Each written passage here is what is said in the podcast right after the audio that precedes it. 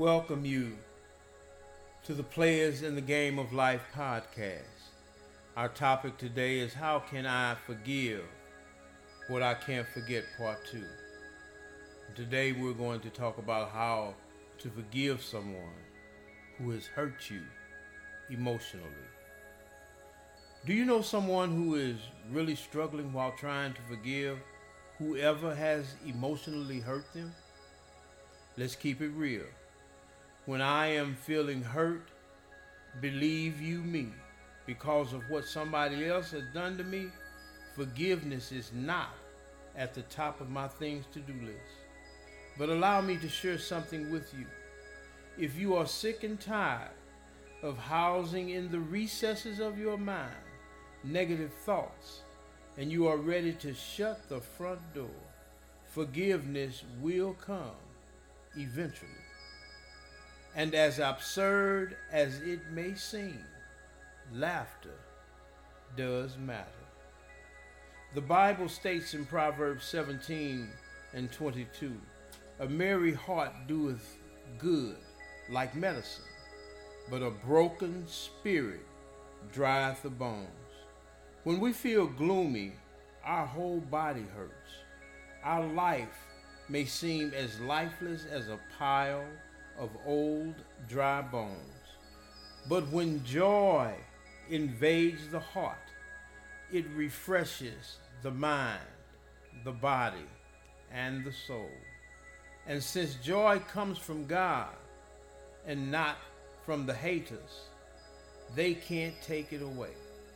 What God has given to us, man can't take away. Accept the fact or even the possibility that we're not always right. Stop or let go of the need to punish the offender. We don't have to stay angry so as to stay in power or keep control of the perpetrator for future situations. Wake up and smell the coffee. Life is not fair. We have to learn to accept that fact. Let me give you something to meditate on. Unless we forgive, we will remain in our emotional distress. Some even use the unforgiven behavior as something to throw in the face of the offender whenever he or she misbehaves or use to justify the offender's behavior when they choose to push buttons. This type of behavior is not conducive to true forgiveness. The model prayer puts it like this Forgive us our trespasses as we forgive those who trespass against us. Now, this is a prayer, and we're talking to God. We're praying to God and asking Him to forgive us as we forgive everybody else. So, common sense tells me if I'm not forgiving anybody, and I'm sitting up praying and asking God to forgive me like I forgive everybody else, then I guess I won't be forgiven. Sisters and brothers, creations of a loving, forgiving, merciful, and wise God, He knows that the emotions that we have, forgiving one who has hurt us emotionally, is not an easy thing to do. Still, the Bible says, and Paul the Apostle writes, I can do all things through Christ that strengthens me. Paul also writes, My grace, that's God's grace, is sufficient for me. That's us. For my power is made perfect in weakness. How can we lose with what we use? Oh, what a winning hand. Our hands are in the hands of God.